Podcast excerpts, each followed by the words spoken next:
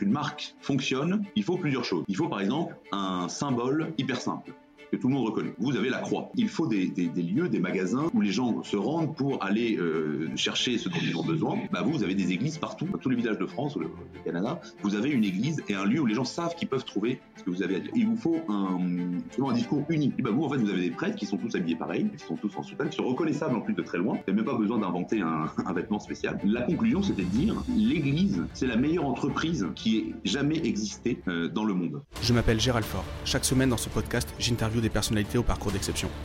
À travers ces entretiens, je suis à la recherche des 20% d'actions qui ont mené à 80% de leurs résultats. Ici, pas le temps pour le storytelling, nous allons chercher les leviers directement actionnables pour scaler nos vies et scaler nos business. Alors aujourd'hui, un invité qui change un petit peu, le profil d'invité change un petit peu des, bah, de ceux que j'ai pu recevoir. Je suis très content aujourd'hui euh, de pouvoir euh, bah, passer un moment avec euh, l'abbé Mathieu Raffré. Bonjour, bonjour Monsieur l'abbé, comment allez-vous? Bonjour Gérald. Très bien, très bien, merci. Merci de cette invitation. un peu, un peu effectivement un peu original, mais le défi me plaît. Super. Quand on quand on s'est parlé la première fois euh, au téléphone, euh, on s'est parlé qu'une fois d'ailleurs avant ce, cet appel. Euh, vous m'avez posé la question, vous m'avez dit ça va pas. Un, homme d'église, euh, j'ai dit non non c'est très bien, c'est très bien parce que on va parler de va parler de choses qui concernent tout le monde et on va pouvoir parler, on va pouvoir justement discuter, amener un autre point de vue, un autre point de vue sur sur plein de choses qui ont été abordées mais différemment depuis le début de ce podcast. c'est vrai qu'en temps normal j'ai beaucoup plus j'ai des entrepreneurs qui viennent et euh, et, cette année, j'ai plus envie de prendre un courant euh, où j'ai plus envie de parler des choses qui, euh, des questions que je me pose moi, des questions soit de société, soit des questions. la dernière fois, c'était de l'économie. On a parlé de finance, on a parlé pas mal de choses. Et aujourd'hui, et aujourd'hui, ben, on reçoit, on reçoit du coup un homme d'église. Comment, comment on peut Comment on peut Est-ce que c'est le genre d'exercice que vous faites que vous faites souvent? Vous avez des réseaux sociaux. Est-ce que vous pouvez un petit peu vous présenter, Monsieur l'abbé? Oui, alors du coup, j'allais dire que ça tombe bien parce que je suis un peu un genre de entrepreneur de Dieu, c'est-à-dire que je bosse pour, pour, un patron qui est pour un patron qui est le meilleur des patrons parce que déjà je je le vois pas, j'ai jamais face à face. si ce n'est spirituellement. Euh, mais oui, alors un, un, donc moi je suis prêtre, euh, je suis prêtre depuis euh, 13 ans maintenant. Euh, j'ai 43 euh, ans. Et, euh, et donc voilà bon. Alors normalement on connaît les prêtres dans, dans, les paroisses qui sont curés de paroisse ou vicaires et donc qui font la messe le dimanche, qui s'occupent des gens. Mais en fait il y a beaucoup de types de prêtres. Alors évidemment on fait tous, au fond on a tous la même vocation, c'est-à-dire que tous les prêtres ont donné leur, leur vie à Dieu pour le pour le service des, des fidèles dans l'Église. Mais ensuite il y a plein de façons d'être prêtre. Et moi, j'ai une façon un peu particulière puisque je suis, disons, ma mission particulière, c'est l'enseignement. Donc, je suis euh, professeur dans une université à, Rome, et puis j'enseigne aussi dans des universités en France, dans des, maisons de formation pour euh, futurs prêtres, etc. Donc, moi, ma spécialité, c'est l'enseignement. Donc, j'enseigne la, philosophie. J'ai fait un doctorat de, philosophie euh, à la Sorbonne, tout à fait classique. Mais ensuite, on m'a proposé d'enseigner, du coup, à la dans une université qu'on appelle pontificale, donc du coup qui dépend du, du, du Vatican, du, du Saint-Siège euh, à Rome, pour la formation des, des, futurs prêtres ou pour la formation des, des, ceux qui sont déjà prêtres, qui viennent du monde entier, pour ensuite que eux-mêmes aient des diplômes pour devenir professeurs euh, dans leurs euh, séminaires respectifs. je suis formateur de formateurs de prêtres. Nous, on a ça, on a ça dans notre milieu, on a des coachs de coachs de coachs. On a ça, c'est très voilà, souvent, c'est, c'est, c'est, et c'est d'ailleurs très, c'est, il y a tout, le monde de, des coachs YouTube, etc. est très critiqué à cause de ça. Et donc, donc, donc vous, vous êtes aussi aussi là-dedans dans une, une, autre une autre catégorie. Le coaching, le coaching euh, et, et, justement, votre, ouais, c'est ça, exactement. Bon, on va en, on va on va en parler justement. Euh, on a listé pas mal de questions quand on s'est appelé la, la, première fois. Et, euh, et juste pour l'anecdote, j'aimerais euh, juste rappeler euh, comment on a échangé la première fois. J'ai fait quelque chose que je déteste faire.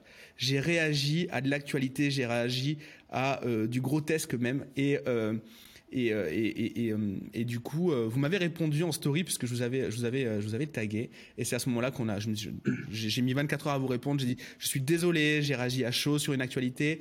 Alors, il s'agissait, on va pas, on n'a pas besoin de rentrer spécialement dans ce cas-là, mais il s'agissait d'une réaction d'un prêtre qui parlait de ce fameux twerker fou qui rentre dans les églises pour pour faire des danses, des danses obscènes. Voilà. Donc moi, ça m'avait un petit peu, ça m'était sorti par les yeux.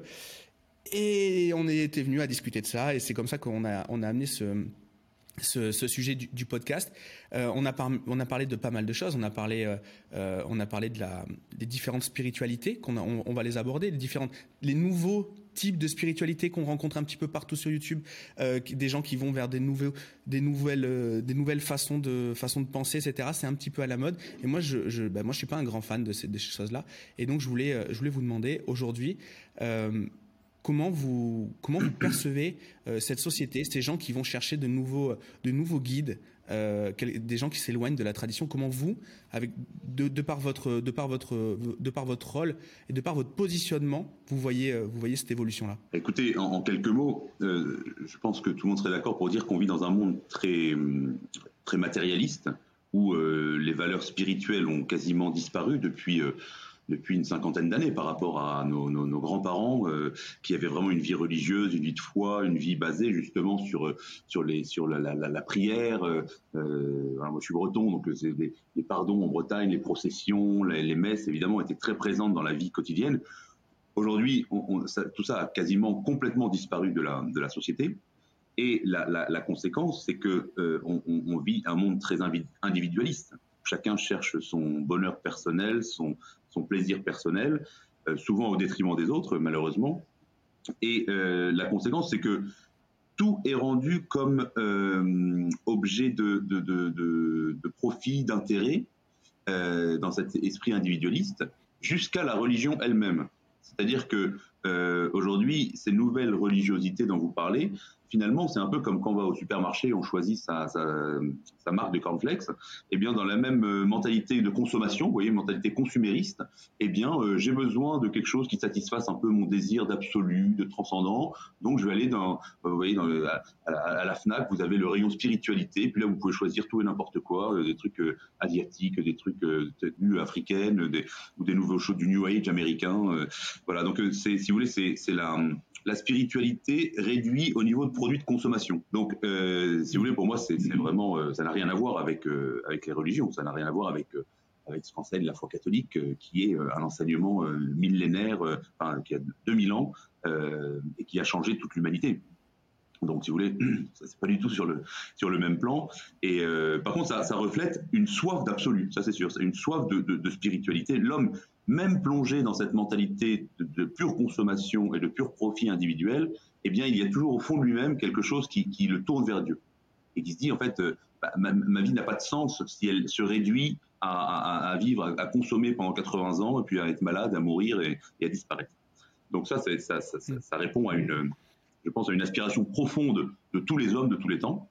Euh, mais la réponse, il faut le chercher. Il ne faut pas la chercher dans, un produit euh, marketing, en plus euh, d'une nouvelle spiritualité inventée pour, euh, faire du, profit, là encore, mais il faut la chercher dans la vérité. Je pense que notre monde, notre société, souffre beaucoup d'avoir perdu la notion de vérité. C'est-à-dire qu'il y a des choses qui sont vraies, et une chose qui est vraie, on ne peut pas s'en dispenser. Voilà ce sur quoi j'insiste beaucoup. Moi, si je suis catholique, c'est parce que je pense que c'est vrai. C'est-à-dire qu'il y a un homme qui s'appelait Jésus, qui est venu il y a 2000 ans, qui a vécu parmi les hommes et qui a dit qu'il était Dieu, et qui est mort et qui a donné sa vie par amour pour toute l'humanité, en disant qu'il venait pour sauver l'humanité et en accomplissant ce que les prophètes avaient annoncé pendant des, millénaires. Donc, euh, donc euh, voilà, je pense qu'il faut revenir à cette question de la, de la, vérité qui est centrale dans la vie humaine. C'est très clair. Et justement, est-ce que vous donc on parle de ces courants alternatifs qui ne sont pas de la religion, mais qui sont de la recherche spirituelle, euh, voilà, euh, consumériste. Je suis 100% euh, d'accord avec ça. Et est-ce que vous, aujourd'hui, vous rencontrez des jeunes comme moi, comme plus jeunes d'ailleurs peut-être, ou qui viennent vous voir et justement qui se posent des questions et qui justement trouvent l'Église et, la, foi catholique comme, solution, ou qui s'interrogent. Est-ce que vous voyez qu'il y a un, regain de popularité euh, de, la foi catholique Alors, il y, a un auteur, je ne sais plus si c'était euh, peut-être Mauriac ou quelqu'un comme ça, qui avait dit euh, le 21e siècle sera spirituel ou il ne sera pas. Après, si vous voulez, les grands drames du XXe siècle avec le, communisme, le, nazisme, les, deux guerres mondiales, etc. Enfin, et le, tout le, bouleversement de civilisation qui a été le XXe siècle, c'était cet auteur qui disait en fait, il, faut, il faudra que les hommes retrouvent le sens de la spiritualité. Euh, et, effectivement, moi, vous avez dit tout à l'heure, je suis un peu actif sur les réseaux, alors surtout sur, Instagram. Euh, vraiment un peu par, par hasard. Au départ, j'avais ouvert un compte personnel. Moi, je suis plutôt de génération Facebook. J'avais ouvert un compte personnel un peu pour voir ce qui se passait. et puis très rapidement, en fait, il y, a des jeunes qui, se sont adressés à moi en posant des questions parce qu'ils voyaient que j'étais prêtre. Évidemment, je, suis comme prêtre avec mon nom et, ma, je suis toujours habillé comme ça, comme prêtre à l'extérieur, dans le, dans le réel comme dans le virtuel. Euh, et en fait, j'ai découvert, donc ça fait un peu plus d'un an, hein, c'était vers euh, mai-juin 2021. Euh, donc j'ai découvert depuis plus d'un an qu'il y a une véritable soif de, de, des jeunes, de beaucoup de jeunes. Alors maintenant, mon compte a pris pas mal d'abonnés. Je dois être à 22 000 abonnés sur, sur Instagram. C'est pas non plus énorme, hein, mais pour un prêtre, c'est quand même beaucoup. Et sans exagérer, je reçois en, en, moyenne deux ou trois euh, questions, demandes de renseignements de la part de, par, message privé sur Instagram, de gens qui se posent des questions sur la, sur la religion. Alors le profil type, ce sont des, hommes entre 18, euh, ou, 16-17, mais euh, et puis euh, 25-30 ans, quoi. Et, donc en, règle générale, ce sont des gens euh, évidemment, euh, qui, qui, sont donc qui se sentent de culture catholique évidemment, puisqu'ils disent que la France est un pays qui est chrétien, qui est toute la France, toute l'histoire de la France a été faite par et à travers la religion euh, catholique, et qui, euh, qui disent en fait je ne connais rien. Alors soit je suis pas baptisé, soit je suis baptisé mais j'ai fait un, un, catéchisme complètement nul, ou j'ai pas du tout fait de catéchisme, et qui se disent attends qui suis-je? Euh, et, et j'aimerais revenir vers une pratique de la religion. Euh, oui, cette invention, cette chose qui a été inventée dans les années, dans les années 80, qui consiste à dire je suis catholique mais non pratiquant, moi, quand on me dit ça, j'aime bien répondre, c'est comme moi, je suis, je suis nudiste non pratiquant. Et euh, pour, non, mais pour montrer l'absurdité de la, de, la réflexion, c'est-à-dire que ça n'existe pas un catholique non pratiquant. Celui qui, qui être catholique, ça veut dire euh, croire, ça veut dire prier. Alors évidemment, il y a différents rythmes de prière. Il y a ceux qui prient plus et ceux qui prient moins. Ça, je suis bien d'accord. Mais euh, pratiquer la religion, ça veut dire croire en Dieu, ça veut dire euh, vouloir aller au ciel à la fin de sa vie, ça, veut dire vouloir faire des efforts euh, pour aimer son prochain, pour aimer Dieu et, respecter ses commandements, etc. Donc euh, cette, idée justement très moderne de catholique non pratiquant, c'est véritablement la, décadence de la, religion. C'est ça qui a, ruiné beaucoup de, des générations de, nos parents, ou pour certains de leurs grands-parents, qui, avaient reçu beaucoup, qui avaient reçu une éducation catholique et qui, d'un coup, ont cessé de la transmettre. Et donc, il y a toute une génération, donc voilà, ceux qui ont aujourd'hui entre 18 et, et, 30 ans, qui, euh, qui se sentent complètement démunis parce qu'ils ils savent qu'ils devraient euh, savoir ce qu'est la religion, ils devraient avoir toute une culture religieuse qui est, qui est inscrite dans notre patrimoine, dans notre héritage, dans nos familles, et pourtant euh, on se sent complètement démuni parce que parce qu'on ne l'a pas. Et donc c'est ce genre de, personnes qui se tournent vers moi en, en demandant comment faire pour, rattraper le retard. Et justement là-dessus, quels sont les euh, juste avant juste avant de vous poser la question que, je voulais que je viens de commencer, euh, j'ai l'impression qu'on vient d'enchaîner deux, de, de, comment dire quand, on va à l'opposé de l'éducation de ses parents. moi, mon père, il a eu une éducation stricte. Mon père, ensuite, c'était un 68 art. Et moi, maintenant, je suis beaucoup plus strict que ce que mon père, que l'éducation euh, qu'il m'a donnée. J'ai l'impression qu'on va, on vient de faire une double négation. Euh, donc du coup, on repart un peu à la case départ. Et en tout cas, moi, c'est ce que je ressens à titre personnel. Et euh, euh, donc bon, ma hantise, ça serait que mes, enfants refassent une négation et du coup redeviennent ultra, euh, voilà, enfin, n'appliquent pas les choses qui me semblent être les bonnes choses pour eux, parce que je, reste quand même leur, papa, donc j'ai quand même un droit de regard là-dessus. Mais et donc j'ai l'impression qu'on enchaîne ça. Est-ce est que je suis dans le vrai ou est-ce que c'est juste mon histoire personnelle qui est comme ça? Non, non, je pense que c'est très classique et c'est très commun et que vous dites d'une chose, vous dites simplement une chose qui est très profonde, qui est que euh, en fait, justement, l'esprit mai 68, on va dire, pour, pour, euh, pour euh, caractériser donc l'après-guerre, qui était il est interdit d'interdire, qui était à bas la morale, qui était vraiment alors contre la religion, contre les traditions, contre l'héritage, etc.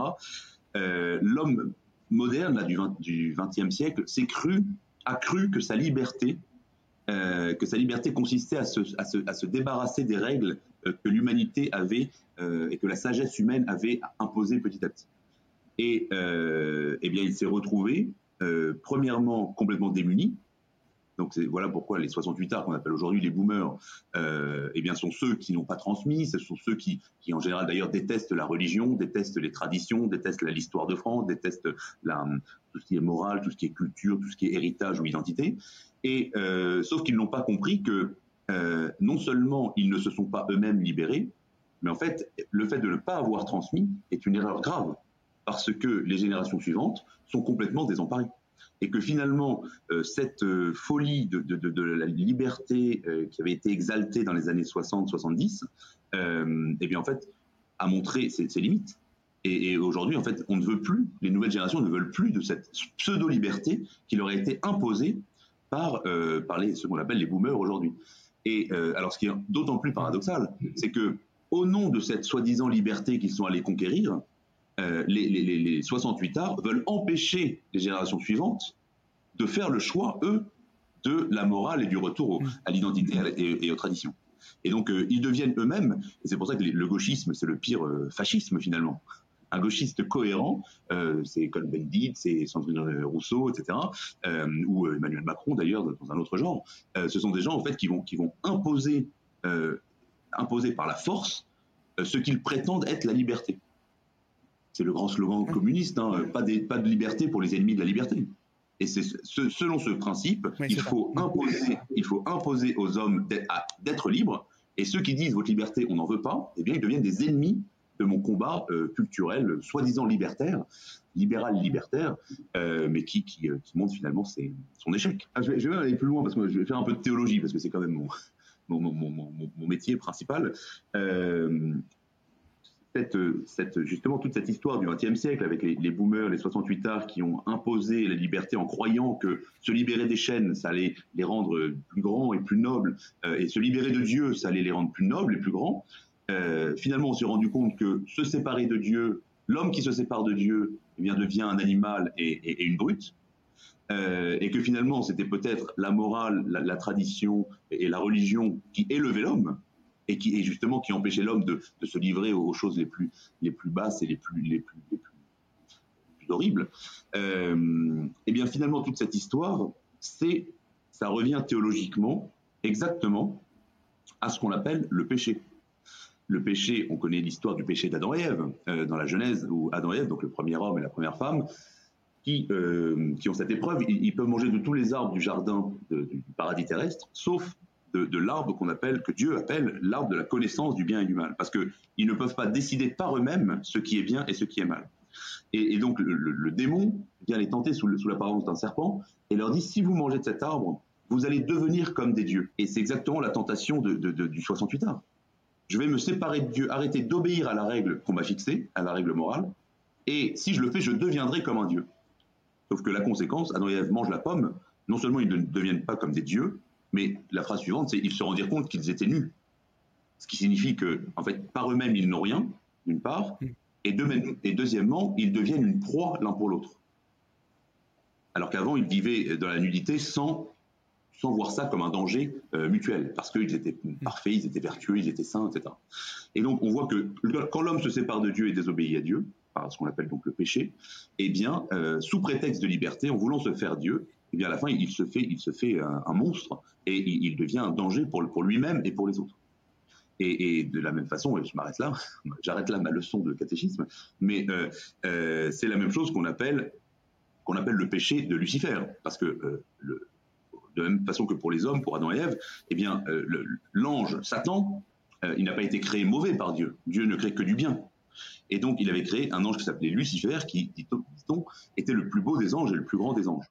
Et euh, par orgueil, justement, de la même façon, eh bien, il veut se faire Dieu. C'est-à-dire qu'il prend la décision, il fait le choix de ne pas obéir à Dieu. Et euh, alors l'ange, il sait très bien, il connaît très bien les conséquences, il sait très bien qu'il va être puni, etc. Mais il préfère, euh, il préfère s'opposer à Dieu par orgueil, en, disant, en réclamant ce qu'il appelle sa liberté, même s'il sait qu'il va être enchaîné en enfer toute sa vie. Euh, plutôt que d'obéir à la loi qui a été donnée par Dieu. C'est une constante de l'humanité et, euh, donc les, phénomènes qu'on voit là dans les années, depuis avec les, dont vous parlez, les, 68 arts et puis la nécessité pour les jeunes générations de revenir à la vraie liberté, la vraie liberté, ça consiste à, faire le bien euh, dans, la, mesure de ce qui est, déterminé à l'avance par, la création, par Dieu, par la nature, par ce Je suis persuadé que si on n'avait pas cassé la chaîne avec les 68 arts, les gens comme moi, comme beaucoup de mes amis, seraient moins... Euh, bah, ne verraient pas la tradition comme aujourd'hui une priorité. Euh, peut-être qu'on serait plus doux, plus modéré, euh, peut-être, j'imagine en tout cas, euh, mais j'ai l'impression qu'on est, du coup, on est maximaliste dans, cette idée-là, sans être, évidemment des fous, sans être, complètement aliéné, mais j'ai l'impression qu'on surcompense et, ça se voit. enfin, moi, tous mes, amis, mes potes, je peux les appeler comme ça, les plus droitards, les plus traditionnalistes, viennent des familles les plus gauchistes.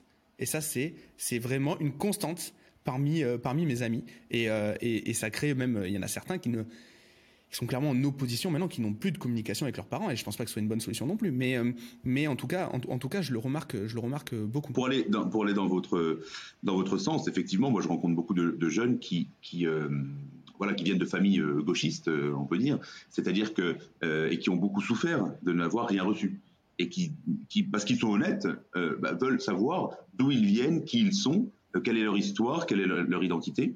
Et quand ils voient la haine que ça provoque chez euh, les gens de, de gauche, ben, ils se posent encore plus de questions. Ils se disent mais pourquoi, un tel mépris, pourquoi telle, un tel rejet de ce qui au contraire devrait faire notre joie, notre force, notre fierté. Et, donc c'est tout à fait classique effectivement que, des gens qui sont plus à gauche, euh, d'origine, de, famille, eh bien soient plus encore plus voilà soient plus curieux en tout cas envers la, tradition et les origines.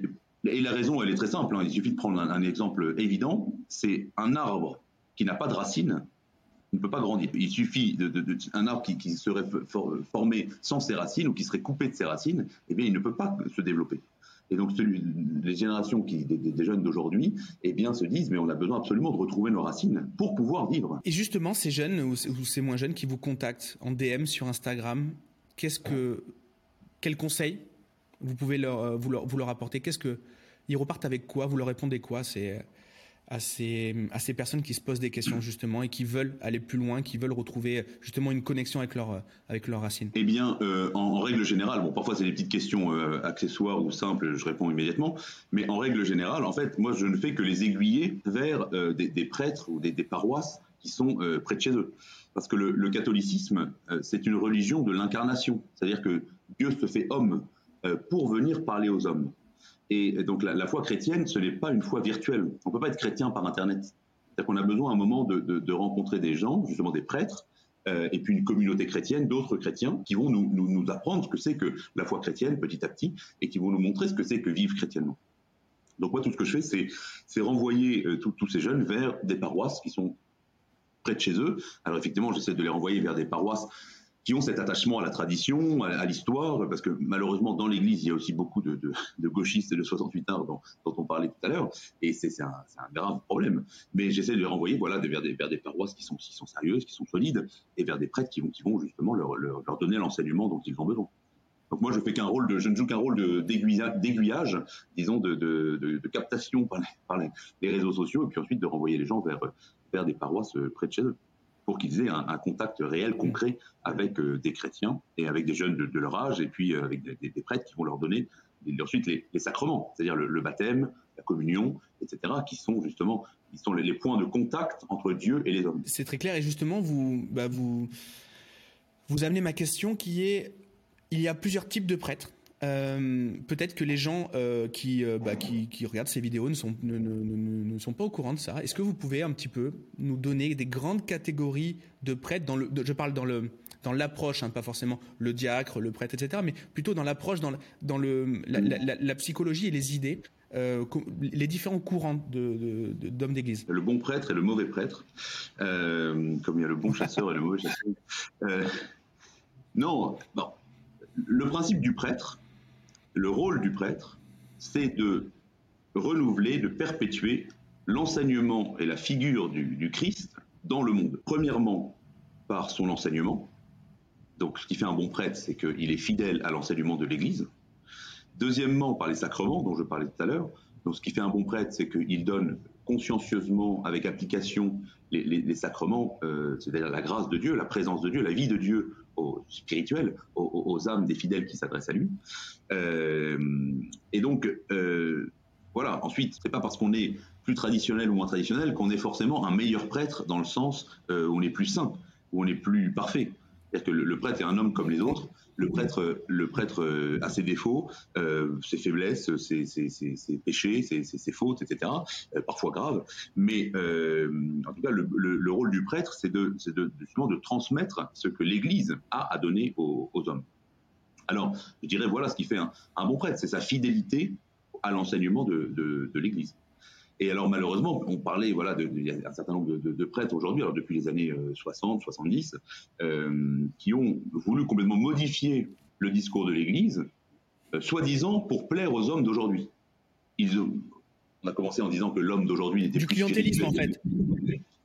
Exactement, c'est une façon de, une façon en fait de, d'une certaine façon de plaire au monde en disant ça va rapporter plus, ça va, ça va ramener plus de monde si on dit des choses qui plaisent à tout le monde. Mais au fond, c'est complètement contradictoire avec l'action même et la vie même de, Jésus, puisque lui-même, Jésus, il a tellement peu plu aux gens qui étaient euh, autour de lui qu'il a fini euh, par être condamné, crucifié, et qu'il est mort. Euh, tué par ceux-là même qui devaient, qui devaient être là pour l'attendre et pour, pour accueillir son, son message. Donc je pense que l'Église, elle doit être à contre-courant. Sinon, elle ne sert plus à rien. Et il y a donc, euh, malheureusement, il y a tout ce qu'on appelle le courant progressiste dans l'Église qui se dit, en fait, ça suffit d'être à contre-courant, il faut suivre l'évolution du monde. Mais suivre l'évolution du monde, en fait, ça fait que l'Église ne sert plus à rien. Et que pourquoi, pourquoi aller à la messe si c'est pour entendre des choses qu'on entend à la télé? Euh, pourquoi euh, aller à la messe si au lieu de prier, eh bien on va chanter des, chansonnettes On va, si c'est pour chanter des, chansons, on va dans un bistrot, dans une boîte de nuit, mais on, ne va pas dans une église. Et, pourquoi euh, aller, aller, à, la, messe euh, et pourquoi aller se confesser, par exemple, s'il n'y a plus de péché? Vous voyez, si, on, le prêtre n'a plus le courage de dire voilà, ce que vous faites est mal, telle action est mauvaise. On est là pour pardonner, bien sûr, évidemment, Dieu, Dieu, Dieu pardonne, donc le prêtre est là pour donner le pardon de Dieu, mais pour donner le pardon, il faut être capable de désigner, avoir le courage de désigner ce qui est bien et ce qui est mal. Et puis ensuite, pourquoi se faire prêtre Pourquoi donner sa vie si euh, l'Église n'est rien d'autre qu'une espèce de ONG qui va animer un petit peu les, dimanches matins des, vieux euh, euh, qui, aiment se réunir pour chanter des chansons? Ça n'a aucun sens. Ça n'a aucun sens. Moi, je ne suis pas fait prêtre pour faire animateur de, club de troisième âge. Hein. J'adore votre en parler. Et je pense que les gens qui vous découvrent aujourd'hui vont, également apprécier. Je, trouve ça, je trouve ça vraiment, vraiment top. Et merci beaucoup parce que justement, ça, ça décomplexifie le discours, euh, ça nous aide à comprendre et c'est vraiment, c'est vraiment top, euh, c'est vraiment génial. justement, je pense que euh, un prêtre qui a le courage d'assumer ce qu'est le langage de l'Église, eh bien en fait, c'est beaucoup plus simple d'aller s'adresser à n'importe qui. Vous voyez, moi je suis en soutane comme ça tous les tous les jours depuis 2003 que je suis rentré au séminaire, donc ça fait ça fait 19 ans que je suis habillé comme ça tous les jours, je sors dans la rue comme ça, je vais faire mes courses comme ça, etc. non seulement ce n'est pas un obstacle pour toucher des gens qui ne sont pas catholiques, mais au contraire, ça fait que sans arrêt, euh, eh bien, il y a des gens qui viennent vers moi, que ce soit des pauvres, des riches, des jeunes, des vieux, et qui voient à travers moi, en tout cas, la présence de l'Église. Et je pense que ça, c'est indispensable, et c'est ce qui me permet, en tout cas, c'est ce qui me permet de, parler avec euh, le fait d'assumer le, langage de l'Église, la, doctrine de l'Église, fait que je peux parler avec aussi bien avec un musulman qu'avec un, bouddhiste, avec un, homosexuel, avec euh, un divorcé, avec euh, avec un jeune, avec voilà quelqu'un qui souffre parce qu'il a perdu ses, ses, parents ou son enfant, ou quelqu'un qui est dans la maladie ou dans l'épreuve, etc. Et parce que justement, ce que je défends ne vient pas de moi. Ce que je défends ne vient pas de moi, mais vient de l'Église et donc de, Jésus-Christ. Et ça, ça donne une force incroyable. Et qu'est-ce qu'on pense Quel est le, point de vue de la hiérarchie quel est le poids de la hiérarchie euh, que, vous, avez? D'ailleurs, comment est-elle structurée déjà? Premièrement, parce que c'est pas évident pour tout le monde. Comment ce vos missions aujourd'hui vous êtes du coup vous êtes enseignant vous l'avez expliqué il y, a, y en a d'autres prêtres qui ont d'autres types de missions comment ça s'organise dans, l'église tout ça? C'est très complexe hein, parce que l'église c'est 2000 ans de, vie, de structure, de une société qui a 2000 ans. D'ailleurs, vous, vous, pourrez remarquer que c'est la seule euh, société, la seule communauté qui existe depuis aussi longtemps. Et pourtant, il y a une foule de gens, que ce soit les francs-maçons, les, communistes, les nazis, euh, les progressistes, il y a une foule de gens qui ont essayé de détruire l'Église. Et euh, en fait, c'est indestructible. Parce que l'Église, c'est d'abord une réalité spirituelle qui est l'ensemble des chrétiens qui professent la foi catholique. Alors concrètement, comment ça fonctionne? Bah, Tout le monde le sait, il y, a, un chef, un, un seul chef, et c'est ça la force de l'Église, à savoir que tous les chrétiens dépendent d'un seul chef, qui est le pape.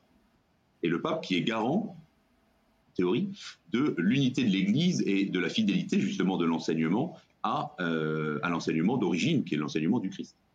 Euh, ensuite, sous le, pape, il y a des évêques. Donc les évêques ce sont ceux qui sont les successeurs des apôtres. Donc le pape, c'est l'évêque de Rome. Ça, c'est depuis Saint Pierre, donc depuis le, premier pape. Saint Pierre se rend à Rome, et puis la tradition veut que l'évêque de Rome donc soit élu par les, par les, par les curés de Rome, qui sont aujourd'hui les cardinaux, euh, et, euh, et, donc qui élise l'évêque de Rome, mais c'est parce que euh, c'est parce qu'il est évêque de Rome que François, le pape François est le pape justement. Donc, donc c'est l'évêque de Rome. Ensuite, il y a des évêques, donc qui sont les successeurs des apôtres dans tous les diocèses du monde. Un diocèse, c'est un territoire géographique sur lequel il y a des paroisses, donc qui sont des plus petits territoires géographiques, et qui sont dans, le monde entier. Donc, imaginez que le diocèse de Naples ou de, Rome, justement, ou de, de, Paris ou de Lyon, sont des, des diocèses très anciens. Euh, et puis ensuite, vous avez des diocèses qui sont tout neufs, qui sont très récents. À Ulaanbaatar, en, en Mongolie, il y a un diocèse. C'est même pas le statut encore de diocèse parce qu'il n'y a pas assez de catholiques. Euh, et puis il y a des diocèses qui ont disparu. Par exemple, en, Afrique du Nord, autrefois, c'était évidemment des, des, pays catholiques. C'était Saint Augustin qui est au 5e siècle, était l'évêque euh, évêque en, dans l'actuelle Tunisie. Et puis ensuite, avec les invasions musulmanes qui ont, ont tué les chrétiens et qui ont fait disparaître le christianisme, eh bien, ces diocèses ont, disparu. Mais euh, donc voilà, ce sont des réalités qui, évoluent avec le temps, avec les événements euh, de l'humanité. Mais euh, donc voilà, il y a, le pape qui est l'évêque de Rome, et ensuite tous les, évêques en dessous de lui. Donc aujourd'hui, dans le monde, il doit y avoir à peu près 5000 évêques. Si on compte ceux qui sont à la retraite, ceux qui sont, on compte ceux qui sont aussi des évêques auxiliaires qui aident. Vous imaginez dans un grand diocèse, je sais pas comme Bogota, en Colombie, il doit y avoir au moins euh, cinq évêques. À Paris, il y en a plusieurs. il y a un, seul évêque, mais ensuite, il y a des évêques auxiliaires qui vont aider. Et puis ensuite, voilà, j'ai dit ensuite, le, territoire, le monde entier est divisé en paroisses. Donc les paroisses, c'est aussi un territoire euh, local, géographique. Et à la tête de chaque paroisse, il y a un curé. Donc ça, sont les, ce sont les prêtres. Et puis les prêtres dans les grandes paroisses, bah, il y a besoin de plusieurs prêtres, donc on met plusieurs prêtres en fonction des ressources, en fonction du nombre de prêtres qu'on a, et en fonction des besoins, euh, du nombre de fidèles, etc. Et puis, donc ça, c'est la structure, très hiérarchique de l'Église qui est euh, qui dépend, si vous voulez, vraiment du territoire, qui, chacun, chaque évêque est responsable sur son territoire, chaque curé est responsable sur son territoire et rend compte à, l'échelon supérieur. Ensuite, il ça, c'est une première structure. Ensuite, en fait, ce qu'il faut comprendre, c'est qu'il y a une deuxième structure qui est, disons, comme une structure parallèle, qui ne sont plus les prêtres, donc qu'on appelle séculiers, c'est-à-dire les prêtres qui vivent dans le monde, comme, comme moi, mais euh, et comme les curés qu'on fréquente dans les paroisses, mais ce qu'on appelle les religieux. Alors, les religieux, ce sont ceux qui ne dépendent pas d'une paroisse ou d'un territoire, donc d'un évêque, mais qui dépendent d'une communauté. Toujours dans, l'histoire de l'Église, depuis même dans, l'Ancien Testament, ça existe. Mais euh, dans le Nouveau Testament, eh bien, il y a des communautés religieuses. Donc, ce sont des gens qui se réunissent pour vivre ensemble selon un certain, ce qu'on appelle un charisme, donc selon un certain mode de vie. Par exemple, vous avez les franciscains, qui ont été fondés par Saint François d'Assise au, début du XIIIe siècle, donc en 1200, 1220 environ, euh, qui a fondé une communauté autour de la pauvreté, en disant voilà, nous notre façon de vivre notre vie chrétienne, c'est d'être extrêmement attaché à, la pauvreté ou attaché à une extrême pauvreté. Donc ils vivent avec des sandales, ils ont une grande barbe, ils sont, en, ils sont habillés en marron, ensuite il sont en noir aussi parce qu'il y a des divisions. Ensuite, vous avez les bénédictins, par exemple. Ça, c'est l'ordre de Saint-Benoît. Donc, ce sont tous ceux qui se sont regroupés autour de ce qu'on appelle la règle de Saint-Benoît. Donc, c'est un texte qui a été écrit par un certain euh, Saint Benoît de, de Nursie qui, vivait en, Italie, donc à Nursie au 5e siècle. Donc ça fait 1500 ans qu'il y a des gens qui se regroupent et qui vivent, donc là c'est des monastères, et, euh, qui vivent euh, selon la règle de, Saint Benoît. Ensuite il y a les dominicains, ensuite il y a les jésuites, ensuite voilà, il y a les, salésiens, il y a beaucoup beaucoup de communautés qui existent, ensuite il y a des communautés de, femmes aussi évidemment, mais elles sont encore plus nombreuses que les communautés d'hommes. et donc ça, ces communautés, elles dépendent d'un supérieur un supérieur qui en général est élu par les membres de la communauté.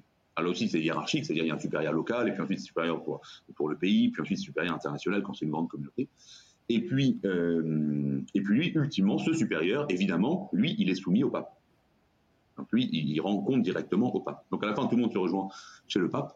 Euh, mais euh, donc il y, a deux hiérarchies, si vous voulez, les religieux et puis les, le clergé séculier. Voilà, je ne sais pas si ça a été intéressant, si je suis allé dans, trop dans le détail ou pas. Et justement, c'est passionnant parce qu'on peut trouver, euh, comme vous le savez, on a des, gens qui sont dans, une démarche entrepreneuriale qui nous écoutent.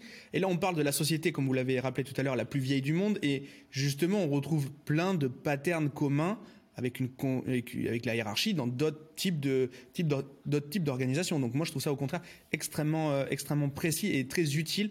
Merci beaucoup c'est vraiment, c'est vraiment, bah, c'est vraiment, c'est vraiment top. Et j'avais une question.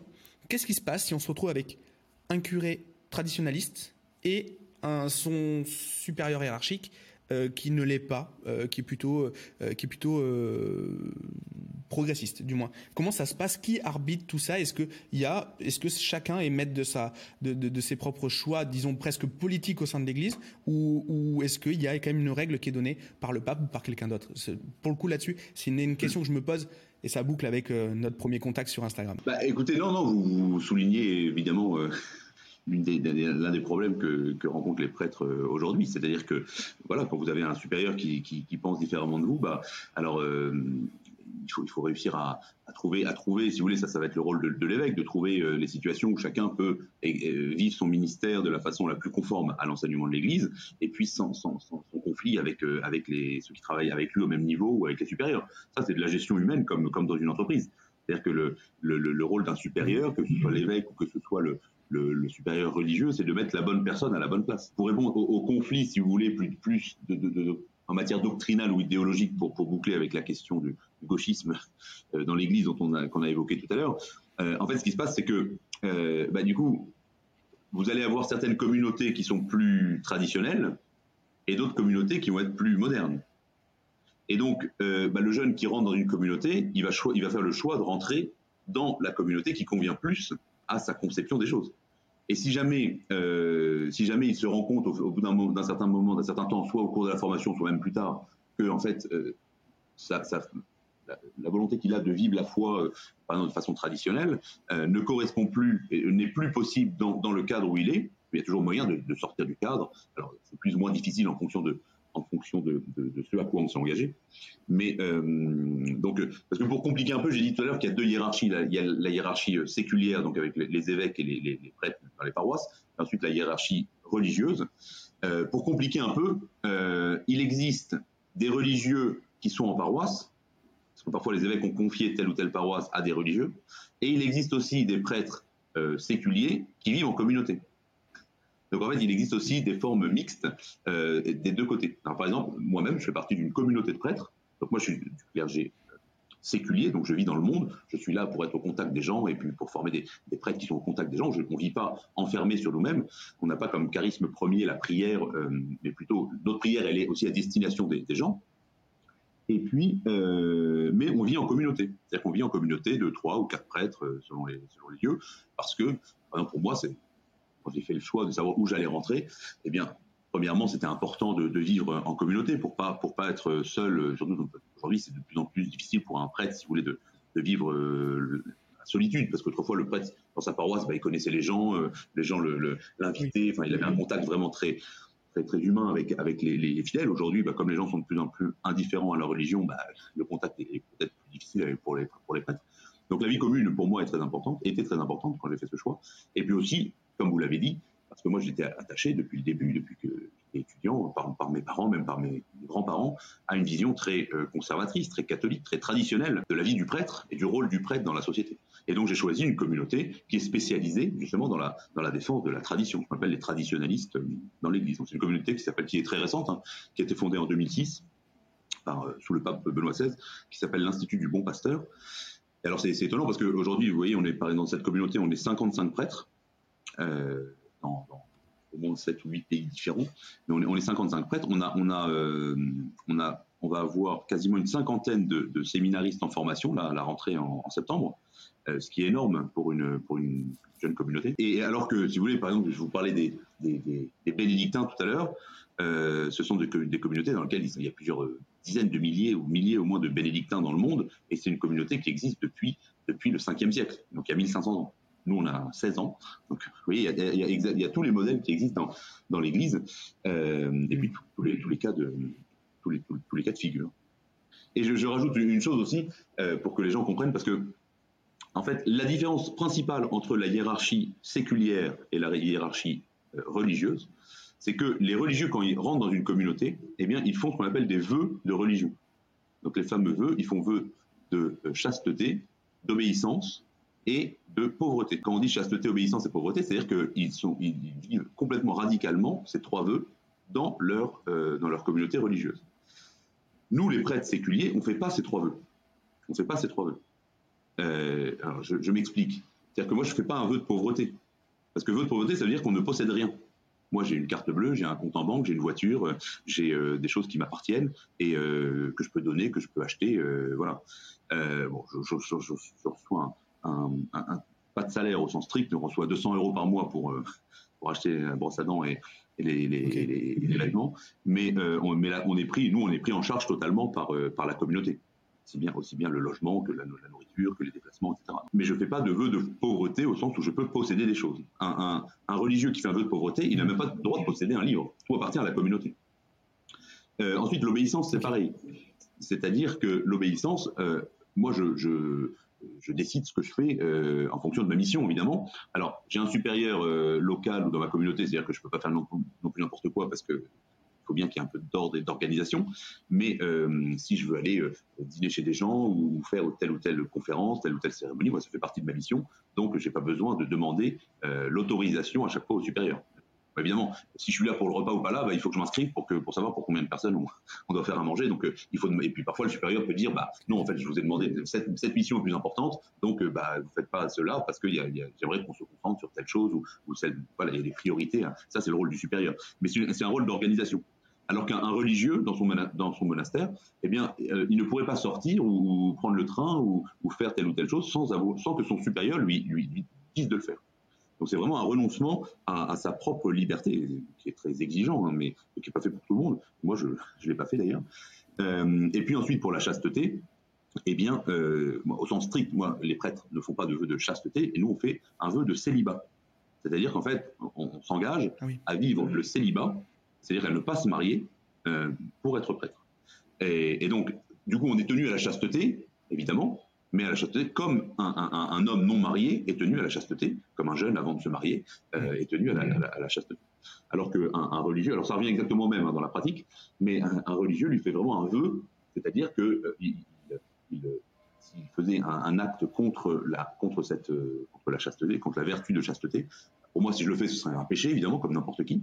Mais euh, pour le religieux, non seulement ce serait un péché, mais en plus, ça, irait contre l'engagement qu'il a pris, contre, contre son. Voilà un peu pour essayer de, caractériser toute la richesse de l'Église. C'est très clair, merci beaucoup. Et est-ce que du coup, il y a quand même des choses qui vous sont parce que vous, vous prenez la parole, vous vous, positionnez politiquement, vous, euh, vous, vous bah forcément, en venant ici, en venant ailleurs, forcément, vous, vous allez euh, joindre votre image à celle de quelqu'un d'autre. Est-ce que là-dessus vous êtes contraint? Est-ce qu'il y a, euh, est-ce qu'il y a votre votre parole du moins est, contrainte par quelqu'un de votre hiérarchie? Ou est-ce que justement vous êtes tout libre, vous êtes entièrement libre? Non, alors je suis pas entièrement libre. Euh, d'ailleurs, justement, mes prises de parole publiques dans les réseaux sociaux, dans les médias récemment ont fait un peu grincer des dents. mais je dirais, moi, je, alors je ne veux pas causer de tort aux autres, évidemment mais je pense que c'est mon rôle de prêtre de, répondre aux questions et de, de répondre la, la, doctrine de l'Église, de l'Évangile. Et si on me reproche euh, telle ou telle prise de parole, moi c'est toujours ce que, je réponds à ceux qui le font. Je dis, bah, dites-moi, euh, si j'ai dit quelque chose qui était faux, si j'ai dit quelque chose qui était blessant ou quelque chose qui était contre la, foi de l'Église, et euh, je le corrigerai, soit je le supprimerai, soit je, ferai une correction, parce que je, suis tout à fait prêt à faire les corrections qu'il faut. Euh, voilà, c'est donc, donc, mais c'est sûr, comme vous, on en a déjà parlé, il y a plusieurs courants euh, de pensée dans, l'Église. Donc, vous imaginez que mes prises de parole assez, euh, traditionnelles, hein, euh, je l'assume complètement, bah, font grincer des dents chez, d'autres et surtout dans, la hiérarchie, dans certaines hiérarchies. voilà, donc je, je, dois rendre des comptes régulièrement. voilà, et puis derrière, vous savez, encore une fois, les prêtres sont des hommes, donc il y a beaucoup d'humanité. Et donc, il y a des, jalousies, euh, des conflits euh, d'intérêts, des conflits de, plein de choses euh, qui sont très, humains et, qui font partie de la, vie des, prêtres. Comme, dans un couple, et eh ben, il peut y avoir des moments de tension ou d'incompréhension de méchanceté mutuelle, etc.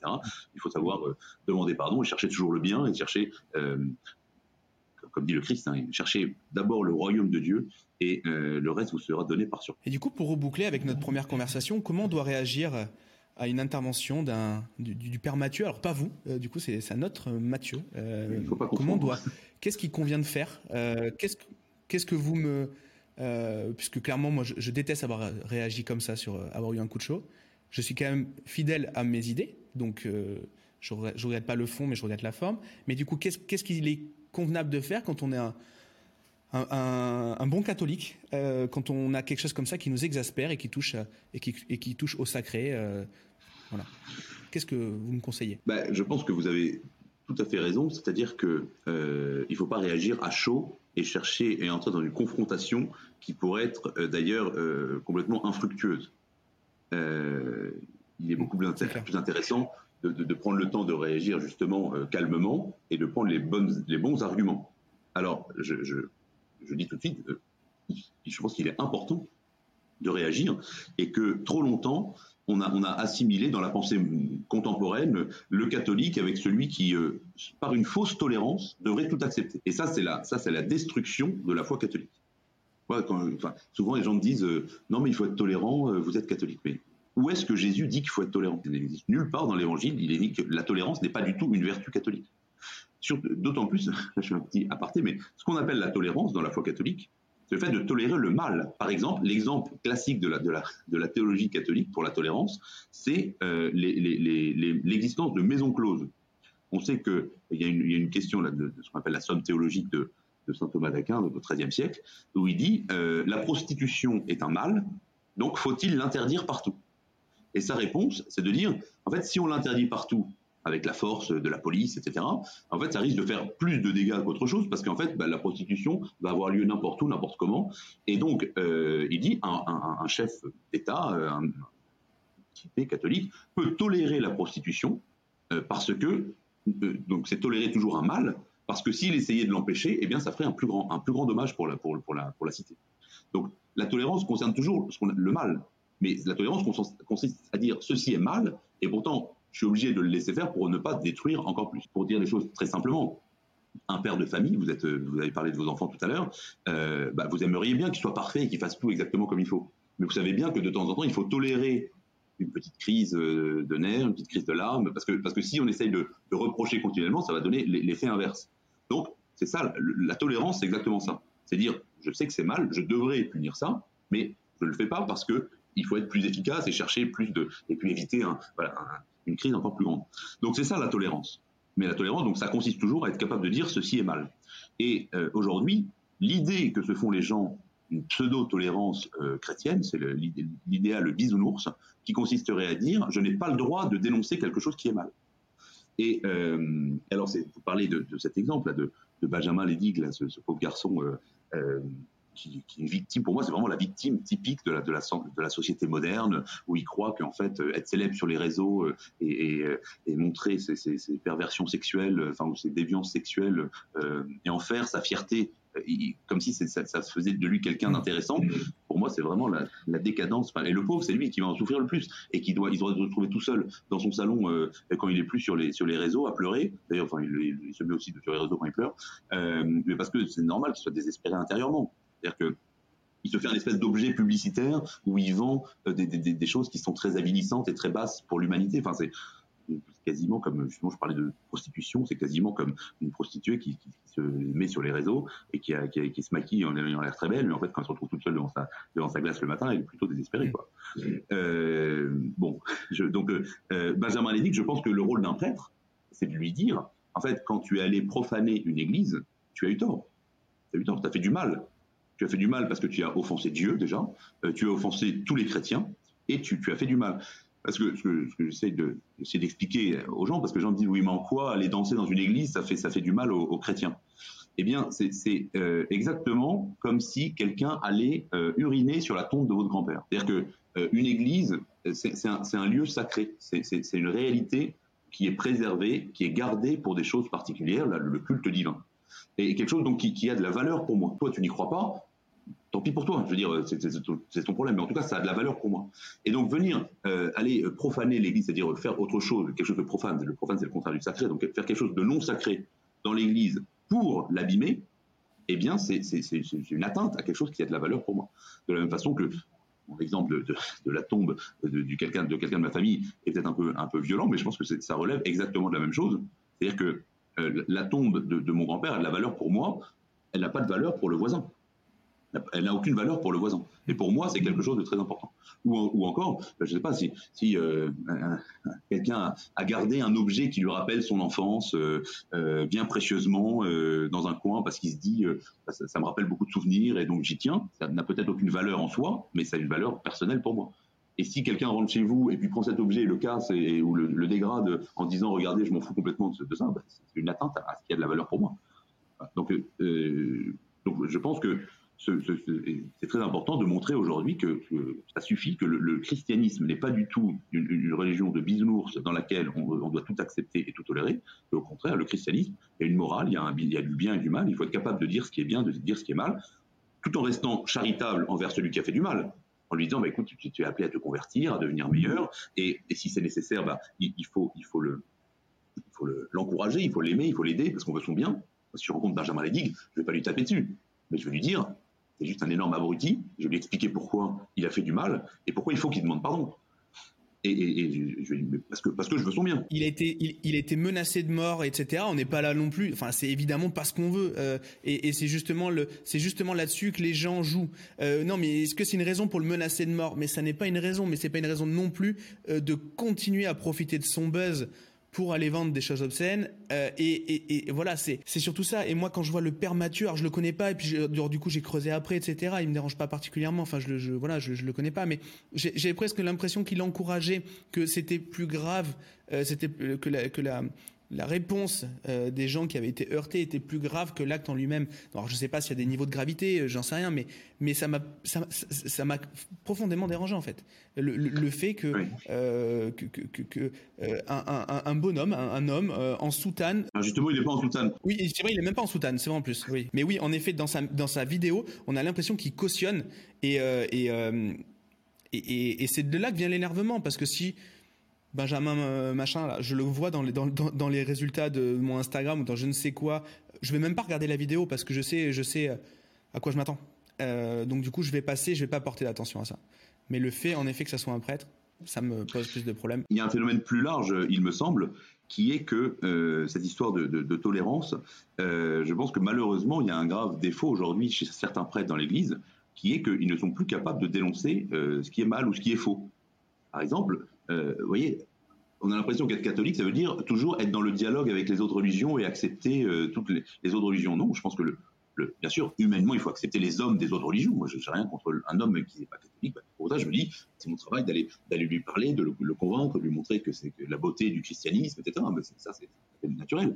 Mais par contre, euh, c'est aussi mon, devoir de dire, par exemple, que l'islam est une fausse religion ou de dire que, le, comme on l'a dit tout à l'heure, que les spiritualités nouvelles, eh ben, c'est une, c'est une, fausse façon de vivre la religion qui ne correspond pas à la réalité et, au bien que, l'homme peut faire et, doit, et aux choses que l'homme doit faire.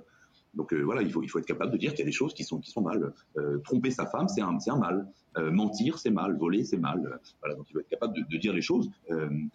avoir des relations homosexuelles, c'est mal. C'est un péché grave. Voilà, comme, comme beaucoup de choses. C'est le rôle du prêtre de le dire.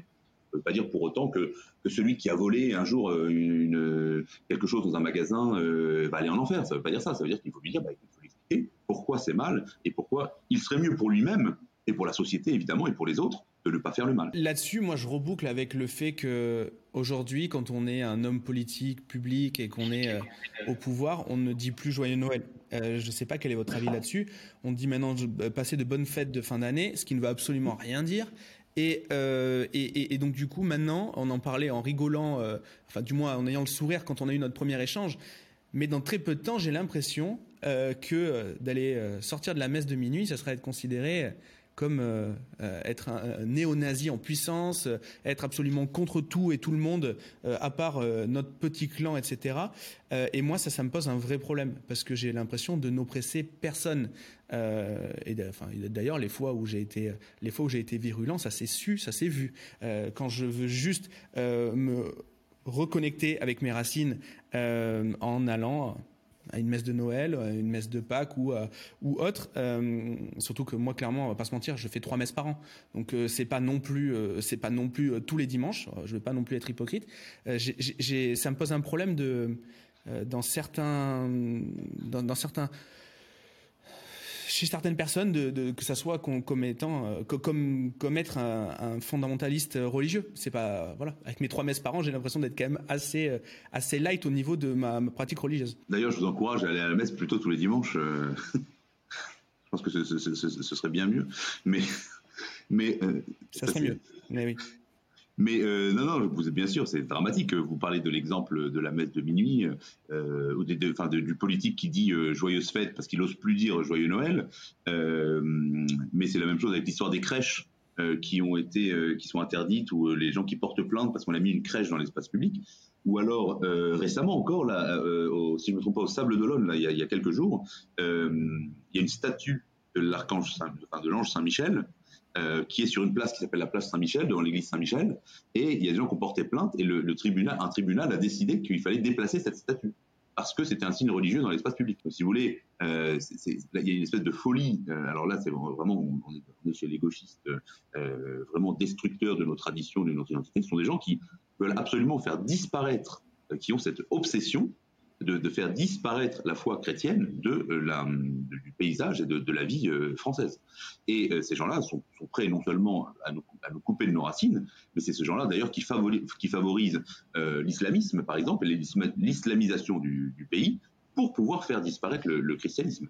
je ne dis pas des choses dramatiques hein, quand on voit les compromissions des, de, la France insoumise, par exemple, avec l'islamisme c'est vraiment et, quand on voit le, mépris et la haine que, ces gens-là ont envers nos traditions euh, chrétiennes, euh, c'est vraiment ça relève d'une haine de soi, d'une haine de, notre histoire, de, nos racines, etc. Et, ça c'est euh, dramatique. Moi c'est effrayant même on peut dire. Et ce sont ces gens-là qui, effectivement, ça a toujours existé pendant, la Révolution française. il y a eu les massacres de prêtres et de religieux. Euh, de religieuses, euh, les, martyrs de septembre, par exemple, à, Paris, euh, en septembre 92, je crois, 1792, où, où, il y a des récits qui disent qu'il y avait devant, dans une rue là dans le centre de Paris, il y avait un tas de cadavres et que qu'on faisait sortir les religieux et les religieuses un par un de là où ils étaient enfermés et on, les tuait d'assassiner comme ça la, foule dans la, foule en délire et que même les, bourreaux les gens qui, assassinaient ces, prêtres le, midi avaient fait une pause et ils trempaient leur pain dans le sang de leurs victimes qu'ils mangeaient. Si vous voulez, les hommes sont capables l'homme séparé de Dieu devient une, brute et devient un, un, animal dans le meilleur des cas et parfois vraiment quelqu'un de, vraiment euh, destructeur et un, et un, monstre. Donc euh, voilà, et puis sans parler des, prêtres, justement, pendant la Révolution, des, prêtres vendéens qui ont été persécutés. Euh, au début du XXe siècle, il y a quand même tous les religieux qui ont été expulsés de France euh, avec la loi de séparation de l'Église et de l'État. La République française s'est construite euh, contre l'Église, contre les prêtres. Et aujourd'hui, on est toujours dans cet état d'esprit, dans, cette mentalité, au moins chez certains. Au moins chez certains. Et donc, ce qui est important, il me semble, c'est pour revenir un peu sur ce qu'on a dit avant, c'est que les, chrétiens se rendent compte qu'en fait, être chrétien, c'est pas juste une, ça ne peut pas être juste une, un, luxe, un luxe de, la vie quotidienne. Ça peut pas être juste une, un état d'esprit. Être chrétien, soit on y croit et, alors il faut aller jusqu'au bout de ses convictions. Je reviens toujours à la même chose, vous comprendrez. Mais euh, être chrétien, c'est suivre le Christ, euh, suivre, Jésus-Christ. Quel, est l'exemple qu'il nous, nous montre? C'est que celui qui aime vraiment les autres, qui veut le bien, eh bien, il doit, il doit le faire et le poursuivre, quel qu'en soit le prix. Et lui, le prix qu'il nous a montré, c'est le plus grand des prix, puisqu'il donne sa vie euh, pour, euh, les, hommes, etc. Et que finalement, si on veut être chrétien, ben, il faut être capable de, renoncer à pas mal de choses, à sa réputation, parfois à sa carrière. Euh, vous voyez, vous me disiez tout à l'heure, oui, ben, si je dis des choses, j'essaie de défendre la foi et que, et que du coup, on va, on va m'empêcher de participer à telle chose, telle ou telle chose, on va m'insulter sur les, sur les, dans les médias, etc. Bah, écoutez, j'en paye le prix et puis je, je l'accepte. et je me dis, j'espère que ça, sert, que ça servir quand même pour, pour le bien. Et puis si, demain il y a un temps de persécution, bah, il y a quand même euh, quatre ans maintenant euh, un prêtre qui a été assassiné euh, pendant sa messe par, un islamiste, par un terroriste islamiste, parce qu'il était prêtre, parce qu'il célébrait la messe. Donc voilà, on vit dans une période dramatique. Il est temps, et moi c'est un peu mon combat, ma, croisade. c'est pas, pas, du tout comme dit comme disent les, les, les antifas ou les journalistes de gauche, euh, la croisade que je prêche n'est pas du tout contre les musulmans ou contre les ou même contre les gauchistes. ma croisade, elle est une croisade pour les catholiques, pour les chrétiens. C'est-à-dire qu'en fait, il est temps que les chrétiens assument de nouveau, soient fiers d'être chrétiens, l'assument publiquement, répandent autour d'eux, dans leur famille d'abord, dans, leur vie personnelle, dans leur famille, dans leur entourage, cette joie, cette fierté de, connaître Jésus-Christ et de connaître la, foi catholique. C'est très clair. Merci, euh, merci beaucoup pour cet échange.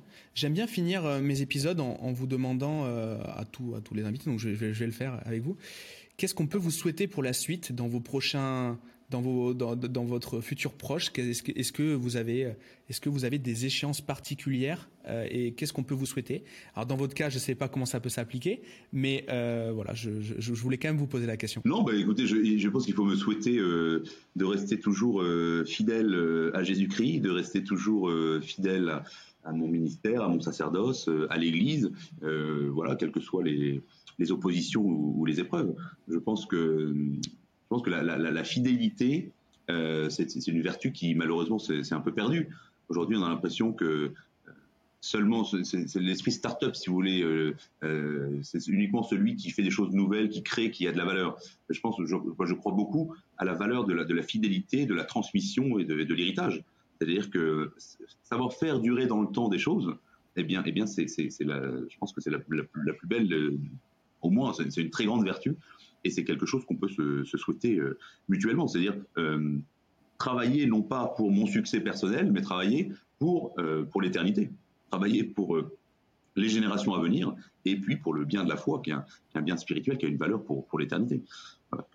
il, faut, donc, en, un mot, me souhaiter que je ne travaille pas pour, pour moi-même, mais que, ce que je fais, les efforts que je, que je dépense, eh bien, et du fruit, porte du fruit pour, pour les autres, pour les, pour les jeunes dont on parlait tout à l'heure, et puis pour beaucoup d'autres en France qui ont besoin de ce, de ce renouveau euh, spirituel, ce renouveau euh, chrétien. Merci beaucoup. Et j'ai une ultime question. Ce sera ma dernière. Euh, qu'est-ce qu'on peut dire, qu'est-ce qu'on peut conseiller aux personnes qui nous écoutent depuis une heure, qui veulent se renseigner, qui veulent se documenter, qui peut-être n'osent pas justement aller voir bah, le prêtre à côté de chez eux, aller voir les, les, gens qui s'occupent de la paroisse. Est-ce qu'on peut déjà conseiller un ouvrage, un contenu? Qu'est-ce qu'on peut comment on peut, comment on peut démarrer ça, euh, comment on peut reprendre un petit peu euh, euh, d'informations pour, pour justement se documenter avant d'oser aller voir un prêtre, d'oser passer le, passer la porte d'une église? Alors, bah, il y a plein de choses, on peut dire plein de choses. la première chose que, que, je vous dirais, ce serait par exemple, c'est de regarder sur YouTube les vidéos de l'abbé Laguéry. Donc, euh, euh, ce sont des vidéos de, catéchisme, parce que les gens croient que le catéchisme, en fait, c'est juste pour les enfants. Mais euh, le catéchisme, c'est, il y a des catéchismes évidemment pour les adultes. Et l'abbé Laguéry, qui est un prêtre donc, de, ma communauté, qui est le fondateur de ma communauté, a fait, parce qu'il a une grande expérience dans, les paroisses à Paris, euh, et, il a fait toute une suite de, de catéchismes, c'est au moins 30 vidéos, euh, qui expliquent tout ce que c'est que la foi catholique, depuis l'existence de Dieu, la, perfection de Dieu, la création, les anges, le péché originel, etc. Et puis ensuite la prière, les sacrements, l'Église. il a fait toute la série du, catéchisme. Donc, euh, et puis il parle d'une façon très, très agréable, très, très, très sympathique. Donc, je conseille ça à beaucoup de monde et tous les témoignages concorde pour dire que c'est que c'est très intéressant. Donc euh, voilà, si vous avez peur d'aller rencontrer quelqu'un, commencez par, par suivre, cette, cette formation comme ça sur YouTube. Donc l'abbé Laguéry.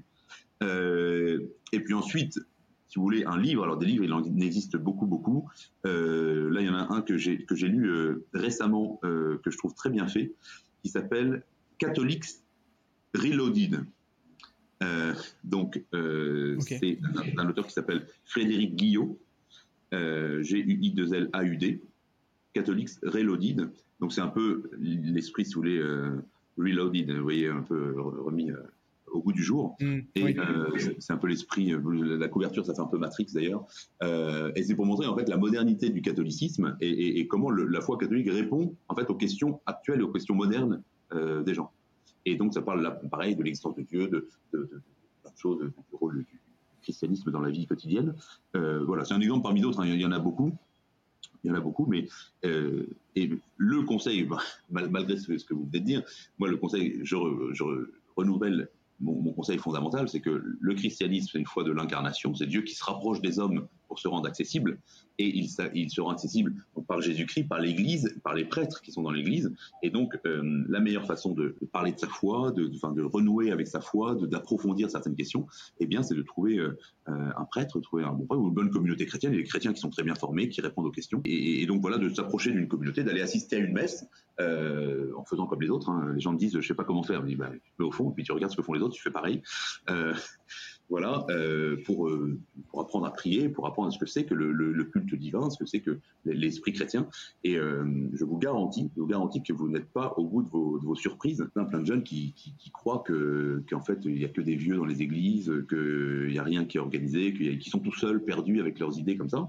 En fait, il y a beaucoup de, jeunes, soit catholiques de famille, de tradition, soit soit qui ont redécouvert récemment la foi évidemment, il faut trouver des paroisses vivantes qui soient vraiment enracinées. Euh, voilà, et ça, donc, euh, dernière petite chose, si vous voulez trouver un, prêtre, disons, euh, traditionnel près de chez vous, enfin, qui, défend cette vision traditionnelle de l'Église, je vous conseille une application qui s'appelle Tradigo. Tradigo, voilà, c'est une application sur laquelle sont recensés tous les lieux en, France, même dans le monde entier, où il y a des messes traditionnelles. Donc là, vous êtes quasiment sûr de trouver un prêtre sérieux qui va vous, qui va vous bien vous aiguiller sur le, ce, retour vers la ben super. On va mettre tous les liens en description pour euh, faciliter, euh, faciliter ben justement la, recherche, l'adoption euh, de bah, la, lecture de ces bouquins, hein, le téléchargement de cette appli.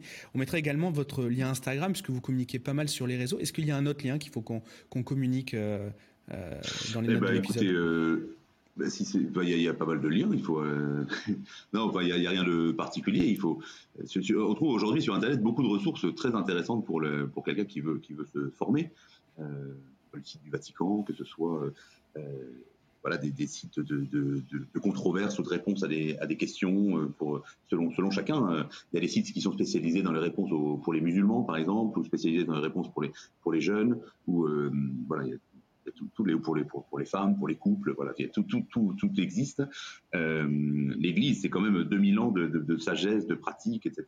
Euh, il y a un certain savoir-faire qui, D'ailleurs, tiens, je, vais terminer, je voulais terminer par une petite anecdote, euh, puisque vous, adressez, vous adressez en général à des, à, des, à des, entrepreneurs et à des gens qui sont dans le, dans le business, qui essayent de, chercher un peu l'efficacité de, leur, euh, de leurs entreprises.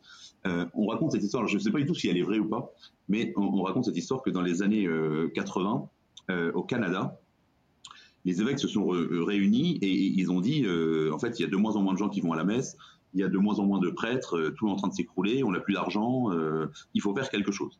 Et donc ils sont allés chercher un cabinet de conseil, un grand cabinet, alors je sais pas lequel, vous connaissez ça mieux, mieux que moi, McKinsey. Pas McKinsey, un truc dans le genre. voilà. et donc, ils ont fait une grande, des grandes réunions. Ils ont payé un, pognon monstrueux pour avoir une enquête. Qu'est-ce que l'Église doit faire pour, pour être convaincante, pour pouvoir retoucher du, du, monde, etc., pour, être, pour revenir à la page. Et l'histoire raconte, encore une fois, je ne sais pas si c'est une histoire vraie ou pas, mais je, trouve ça assez, assez, assez drôle, euh, que au bout d'un an d'enquête, beaucoup d'argent dépensé, etc., euh, ils ont réuni les, les évêques, les, membres du cabinet, en disant bah, écoutez, on a, on a fait toute notre enquête. Pour qu'une marque, pour qu'une marque fonctionne, il faut plusieurs choses. Il faut par exemple un symbole hyper simple que tout le monde reconnaît. Bon, vous avez la croix, qui est quand même la chose la plus répandue et la plus simple. Mm.